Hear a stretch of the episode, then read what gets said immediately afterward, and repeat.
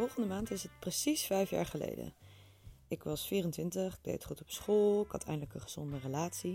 Ik had ook vrij veel geld voor een student. En ik woonde in Amsterdam. En het was uh, aan het einde van mijn stage bij een van de grootste reclamebureaus van Nederland toen de tijd. En voor mijn gevoel was ik echt queen of the fucking world. Tot mijn moeder mij ineens belde om te vragen of ik s'avonds wat te doen had. En um, het bleek dat ze langskwam om me te vertellen dat het niet goed ging met mijn zusje. Ze liep al een poosje bij een psycholoog, maar ze had na lange tijd uh, de moed gevonden om een boekje open te doen.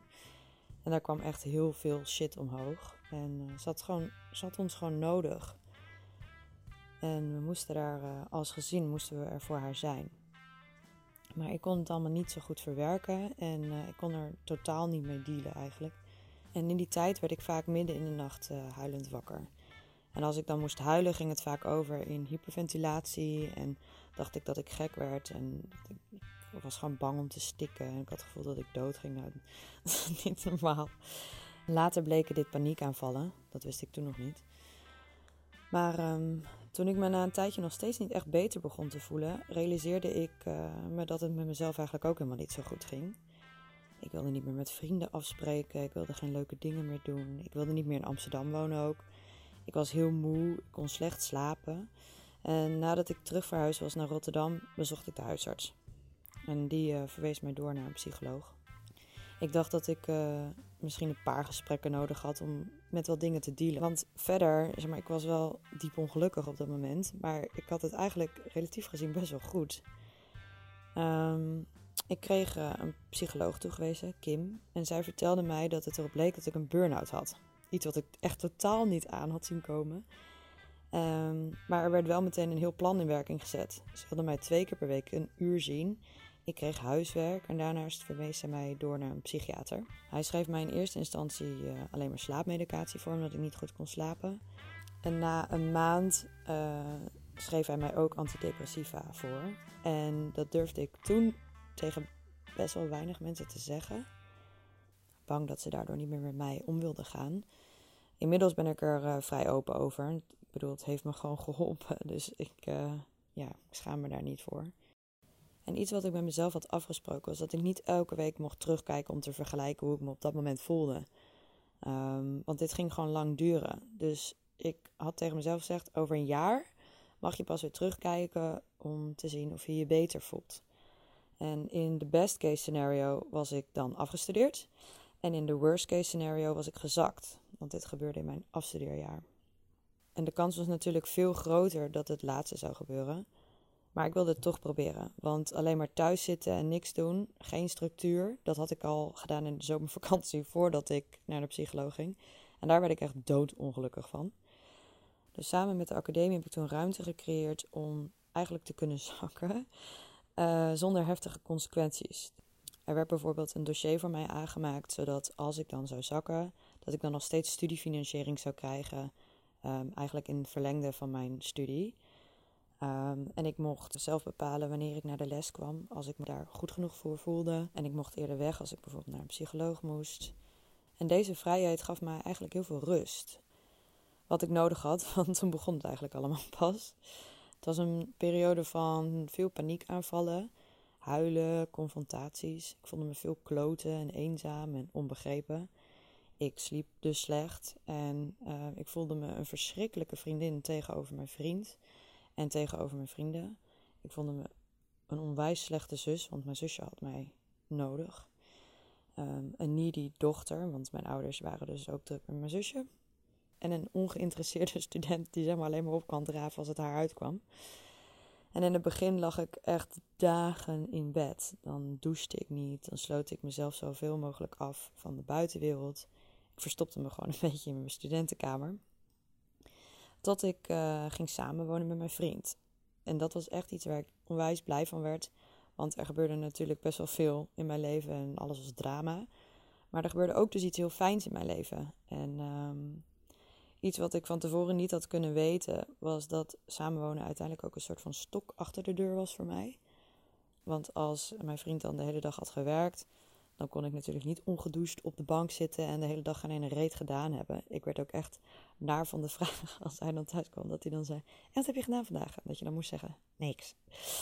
Dus um, zo dwong ik mezelf elke dag er even uit te gaan om boodschappen te doen. Ehm, en dan moest ik dus douchen, um, aankleden en eten. En iets simpels als douchen, dat voelde voor mij elke dag weer als echt een mega opgave. En iets dat vaak door mijn hoofd spookte toen, was dat ik niet zo goed begreep waarom ik zo over mijn grens heen was gegaan, maar dat ik de enige was. Want mijn vrienden deden eigenlijk helemaal niet zo heel veel anders dan ik. En ik dacht dat, het, dat je alleen maar een burn-out kon krijgen door te lang, te hard en te veel te werken. Maar door mijn uh, psycholoog leerde ik dat mijn thuissituatie daar heel veel invloed op heeft gehad. Toen ik nog thuis woonde, wilde ik namelijk niet dat mijn ouders zich zorgen om mij maakten. Um, dat deden ze namelijk al genoeg. En ik heb daardoor in de tijd dat ik thuis woonde een aantal regels voor mezelf opgesteld. Die ik uiteindelijk heb omarmd als waarheid. Zo heb ik bijvoorbeeld um, de lat voor mezelf heel erg hoog gelegd. Uh, ik wilde dat niemand zich dus zorgen om mij hoefde te maken. Ik wilde volkomen onafhankelijk zijn, ook financieel. Um, en ik was een enorme pleaser. Maar zelf wilde ik niemand nodig hebben. En hier herken ik me overigens nog steeds in. Eigenlijk in alle boosstaande dingen.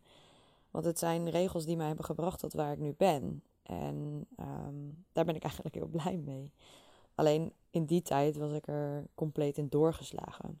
En de vier belangrijkste dingen die ik moest leren waren um, egoïstischer zijn. En nee zeggen tegen de dingen die ik niet wilde of die ik niet leuk vond. En ik moest mijn agenda niet zo rete vol plannen, want ik had geen avond meer vrij.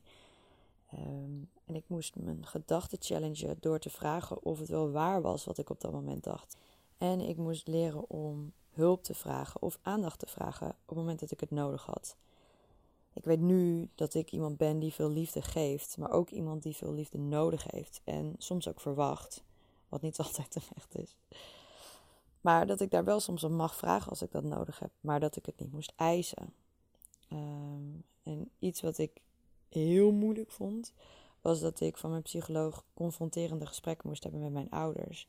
Want ik moest uitleggen wat ik voelde en waarom. En wat ik thuis dus vervelend vond. Uh, en hoe we dat samen konden veranderen. Want ondanks dat ik niet meer thuis woonde, um, waren er nog steeds dingen die ik vervelend vond, uh, die gebeurden als ik thuis was. Ook uh, raden ze me aan om meer te sporten en leerden ze me ontspannen. Ik ging uh, bijvoorbeeld mediteren en vaker naar de sauna. En ik hou heel erg van spelletjes. Dus ik ging ook meer spelletjes spelen. Even me gewoon mijn hoofd uitzetten. En ondertussen studeerde ik af. Wonder boven wonder. Uh, met een 7. Het was niet uh, mijn meest briljante project ooit. Maar ik was wel klaar met school. En ik had het gewoon fucking voor elkaar gebokst. Ik ga me nog steeds af hoe. En als ik dit verhaal zo terug hoor, dan echt denk ik, is gewoon fucking onmogelijk, maar het is wel gelukt. En um, ik was echt, ik denk dat ik nog nooit zo blij ben geweest dat mij zoiets is gelukt. En ik was zo fucking trots op mezelf. En tegen die tijd ging het ook echt wel beter met mij. En uh, mijn gesprekken bij de psycholoog werden langzaam afgebouwd. En mijn medicatie werd langzaam afgebouwd. En ja, het was een jaar later en ik voelde me beter. Ik was niet beter beter, maar ik voelde me wel echt beter denk uiteindelijk dat het nog een half jaar tot een jaar heeft geduurd voordat ik me echt weer goed voelde. Want na mijn burn-out uh, had ik wel echt het gevoel alsof ik mezelf opnieuw moest ontdekken. Omdat ik dus nieuwe regels of minder regels voor mezelf had. Je verandert gewoon een klein beetje. En um, nou, misschien wel meer dan een klein beetje. je verandert gewoon. En inmiddels is dit uh, vijf jaar geleden. En ik heb sinds die tijd twee keer een moment gehad dat ik dacht: kut, ik zit er nu weer tegenaan. En mijn grootste angst is om weer een burn-out te krijgen. Dus ik ben vrij streng voor mezelf als ik merk dat ik weer te veel werk of mijn sociaal leven te druk is. Of als er iets thuis gebeurt, dan moet ik gewoon heel even pas op de plaats maken. Maar um, gelukkig herken ik de signalen nu, waardoor ik weet dat ik uh, gas terug moet nemen. En die signalen zijn, misschien herken je het wel, is uh, geen zin meer hebben om met vrienden af te spreken. Uh, mijn mailbox uh, laten overlopen met mails. Niet meer reageren op WhatsApp berichtjes. Um, het liefst alleen maar series kijken op de bank. Dan ga ik echt alleen maar Netflixen. Um, maar ook in huilen uitbarsten als iemand uh, oprecht vraagt hoe het met je gaat. En als ik dit dan herken, dan uh, moet ik van mezelf één dag in het weekend uitplannen om helemaal niks te doen. Dan mag ik ook niet met vrienden afspreken. Dan moet ik gewoon lekker thuis gaan rommelen of uh, gaan hardlopen of iets. Um, en minimaal één door de weekse dag mag ik dan s'avonds niks meer doen. Maar dan moet ik dus meer gaan mediteren, meer sporten. Moet ik een vakantie gaan plannen of gaan reizen. Uh, meer lief zijn voor mezelf. Lekker veel in bad. En ja, en tot nu toe gaat het eigenlijk heel erg goed. Ik heb, uh, ik heb me door mijn burn-out heel lang heel kloten gevoeld. Maar deze periode heeft me ook echt mega veel gebracht. Hoe raar dat misschien ook klinkt. Ik, uh, ik ben echt onwijs dankbaar voor lieve vrienden die, uh, die om mij heen zijn en die me hebben gesteund. En ik ben ook onwijs dankbaar voor mijn ja, inmiddels ex, die me toen mega. Ja, echt. Zonder hem had ik het. Had deze periode echt veel moeilijker geweest. Um, maar ook mijn familie. En inmiddels hou ik gewoon weer echt van het leven en haal ik er echt alles uit. En ik weet inmiddels dat ik emotioneel heel veel kan incasseren. En mijn prioriteiten liggen nu gewoon anders. Werk en carrière zijn bijvoorbeeld niet het belangrijkste meer in mijn leven. Ik vind het echt veel belangrijker dat ik gelukkig ben. Dat ik tijd heb voor vrienden en familie. En de dingen die ik leuk vind om te doen. Want als ik gelukkig ben, merk ik, dan ben ik gewoon veel creatiever dan als ik gestrest ben. Ja, ik voel me eigenlijk nu sterker dan ooit. En dit geeft mij super veel zelfvertrouwen.